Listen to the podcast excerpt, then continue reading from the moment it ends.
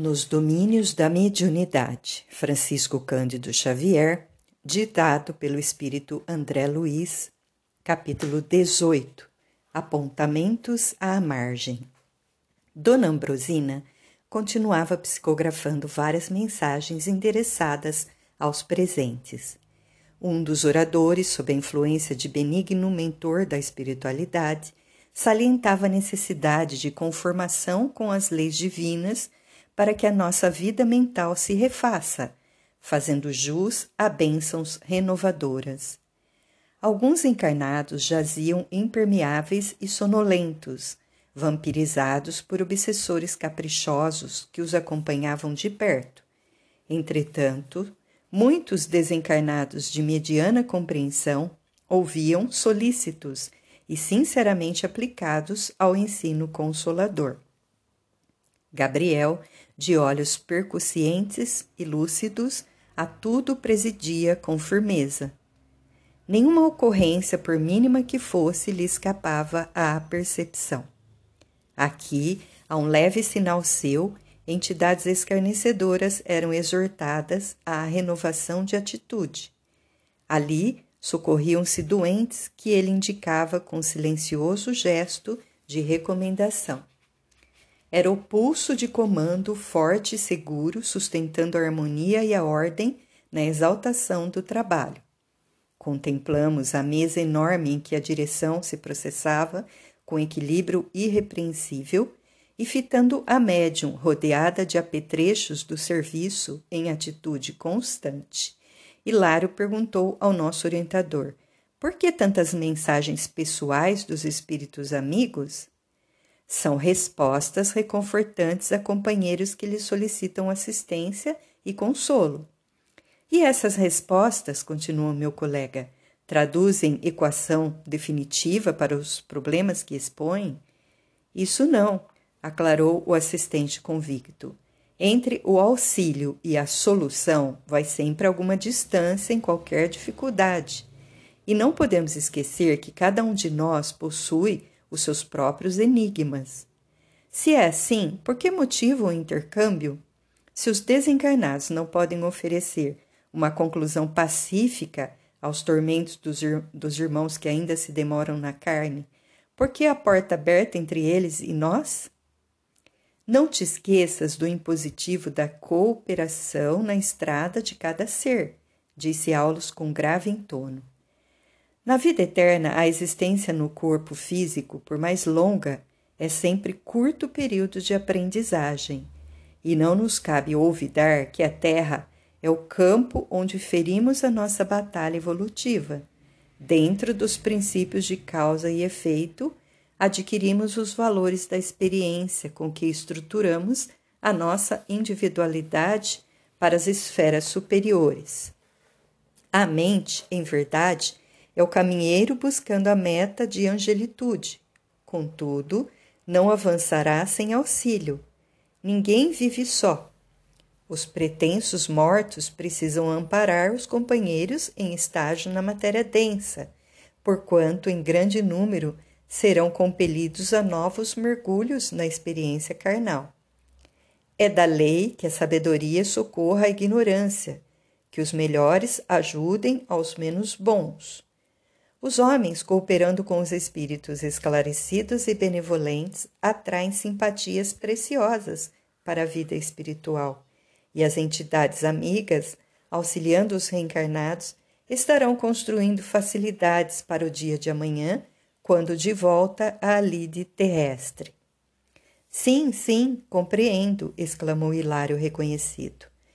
Entretanto, colocando-me na situação da criatura vulgar, Recordo-me de que no mundo habituamo-nos a esperar do céu uma solução decisiva e absoluta para inúmeros problemas que se nos deparam. Semelhante atitude, porém, acentuou o orientador, decorre de antiga viciação mental no planeta. Para maior clareza do assunto, rememoremos a exemplificação do Divino Mestre, Jesus, o governador espiritual do mundo, auxiliou a doentes e aflitos, sem retirá-los das questões fundamentais que lhe diziam respeito. Zaqueu, o rico, prestigiado pela visita que lhe foi feita, sentiu-se constrangido a modificar a sua conduta. Maria de Magdala, que lhe recebeu carinhosa atenção, não ficou livre do dever de sustentar-se no árduo combate da renovação interior. Lázaro, reerguido das trevas do sepulcro, não foi exonerado da obrigação de aceitar mais tarde o desafio da morte. Paulo de Tarso foi por ele distinguido com um apelo pessoal às portas de Damasco. Entretanto, por isso, o apóstolo não obteve dispensa dos sacrifícios que lhe cabiam no desempenho da nova missão. Segundo reconhecemos, seria ilógico aguardar dos desencarnados a liquidação total das lutas humanas. Isso significaria furtar o trabalho que corresponde ao sustento do servidor, ou subtrair a lição ao aluno necessitado de luz. A essa altura, não longe de nós, simpática senhora monologava em pensamento. Meu filho, meu filho, se você não está morto, visite-me, venha, venha. Estou morrendo de saudades, de angústia. Fale-me alguma palavra pelo qual nos entendamos. Se tudo não, não está acabado, aproxime-se da médium e comunique-se. É impossível que você não tenha piedade. As frases amargas, embora inarticuladas, atingiam-nos a audição, qual se fossem arremessadas ao ambiente em voz abafadiça. Leve rumor à retaguarda feriu-nos a atenção.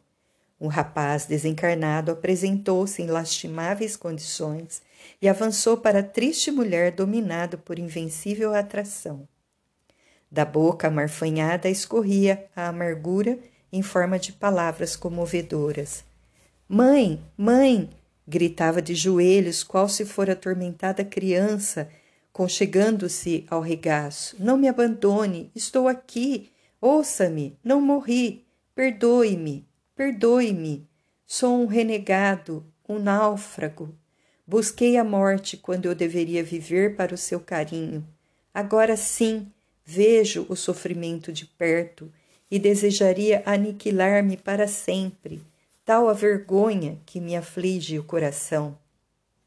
A matrona não lhe via a figura agoniada, contudo, registrava-lhe a presença através de intraduzível ansiedade a constrangir-lhe o peito. Dois vigilantes aproximaram-se, arrebatando o moço ao colo materno e ladeando por nossa vez o assistente, que se deu pressa em socorrer a senhora em lágrimas, ouvimos-la clamar mentalmente: Não será melhor segui-lo? Morrer e descansar? Meu filho, quero meu filho. Aulus aplicou-lhe recursos magnéticos, com o que a desventurada criatura experimentou grande alívio e em seguida informou: Anotemos o caso dessa pobre mãe desarvorada. O filho suicidou-se há meses e ainda não consegue forrar-se à flagelação íntima. Em sua devoção afetiva, reclama-lhe a manifestação pessoal sem saber o que pede, porque a chocante posição do rapaz constituir-lhe-ia pavoroso martírio. Não poderá, desse modo, recolher-lhe a palavra direta, entretanto, ao contacto do trabalho espiritual que aqui se processa incorporará energias novas para refazer-se gradualmente. De certo, acrescentou Hilário com inteligência, não terá resolvido o problema crucial da sensibilidade ferida. No entanto, adquire forças para recuperar-se. Isso mesmo. Aliás, considerei a meu modo, a mediunidade de hoje é, na essência, a profecia das religiões de todos os tempos. Sim, aprovou Aulus prestimoso, com a diferença de que a mediunidade hoje é uma concessão do Senhor à humanidade em geral, considerando-se a madureza do entendimento humano à frente da vida. O fenômeno, o fenômeno mediúnico não é novo.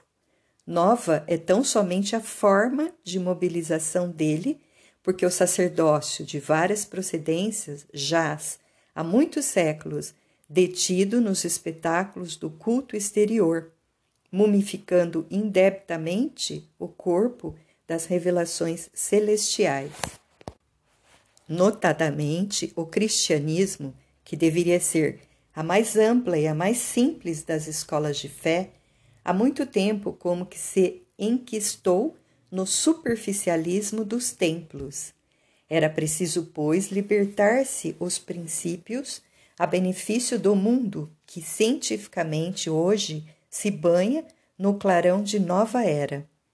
Por esse motivo, o governo oculto do planeta deliberou que a mediunidade fosse trazida do colégio sacerdotal à praça pública, a fim de que a noção da eternidade, através da sobrevivência da alma, desperte a mente anestesiada do povo.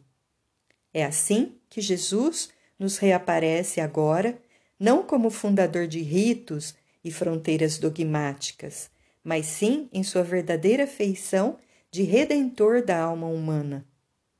Instrumento de Deus por excelência, ele se utilizou da mediunidade para acender a luz da sua doutrina de amor, restaurando enfermos e pacificando aflitos.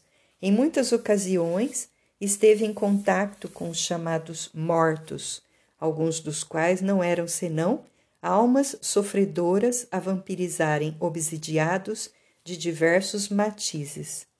E além de surgir em colóquio com Moisés materializado no Tabor, ele mesmo é o grande ressuscitado, ligando aos homens o sepulcro vazio e acompanhando os discípulos com acendrado amor para que lhe continuassem o apostolado de bênçãos. Hilário esboçou o sorriso de um estudante satisfeito com a lição e exclamou: ah, tenho a impressão de começar a compreender. Os trabalhos da reunião tocavam a fase terminal. Nosso orientador percebeu que Gabriel se dispunha a grafar a mensagem do encerramento e, respeitoso, pediu-lhe cunhar alguns conceitos em derredor da, da mediunidade, ao qual o supervisor aqueceu gentil.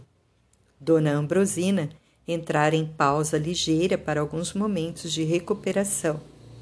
O diretor da reunião rogou silêncio para o remate dos serviços e tão logo reverente quietação se fez na assembleia, o condutor da casa controlou o cérebro da medianeira e tomou-lhe o braço, escrevendo aceleradamente. Em minutos rápidos, os apontamentos de Gabriel estavam concluídos. A médium levantou-se e passou a lê-los em voz alta.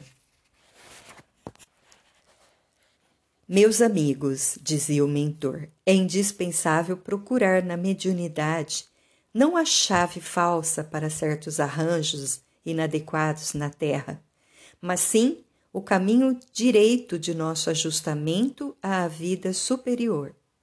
Compreendendo assim a verdade, é necessário renovar a nossa conceituação de médium para que não venhamos a transformar companheiros de ideal e de luta em oráculos e adivinhos, com esquecimento de nossos deveres na elevação própria.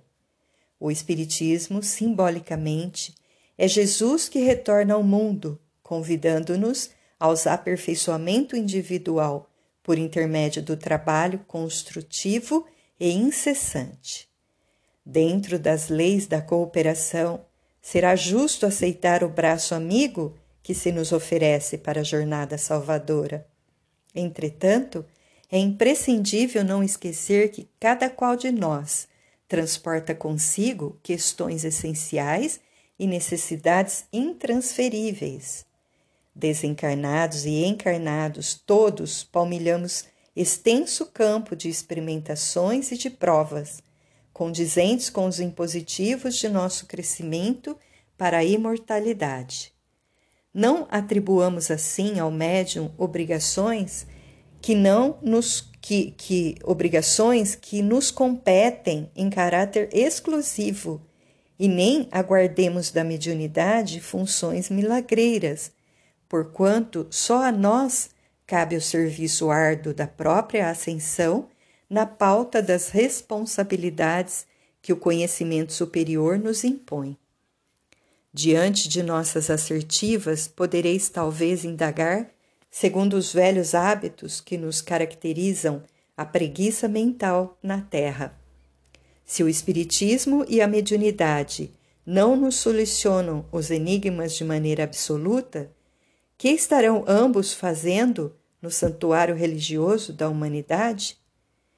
Responder-vos-emos, todavia, que neles reencontramos o pensamento puro do Cristo, auxiliando-nos à compreensão para mais amplo discernimento da realidade. Neles recolhemos exatos informes quanto à lei das compensações, equacionando aflitivos problemas do ser, do destino e da dor, e deixando-nos perceber de alguma sorte as infinitas dimensões para as quais evolvemos. E a eles deveremos, acima de tudo, a luz para vencer os tenebrosos labirintos da morte, a fim de que nos consorciemos, afinal, com as legítimas noções da consciência cósmica. Alcançadas semelhantes fórmulas de raciocínio, perguntaremos a vós outros por nossa vez: acreditais seja pouco revelar a excelsitude da justiça? Admitis seja desprezível descortinar a vida em suas ilimitadas facetas de evolução e eternidade? Reverenciemos, pois, o Espiritismo e a mediunidade como dois altares vivos no templo da fé, através dos quais contemplaremos de mais alto a esfera das cogitações propriamente terrestres, compreendendo por fim que a glória reservada ao espírito humano é sublime e infinita no reino divino do universo. A comunicação psicográfica tratou de outros assuntos e, finda a sua leitura, breve oração de reconhecimento foi pronunciada. E enquanto os assistentes tornavam a conversação livre, Hilário e eu, ante os conceitos ouvidos, passamos a profunda introversão para melhor aprender e meditar.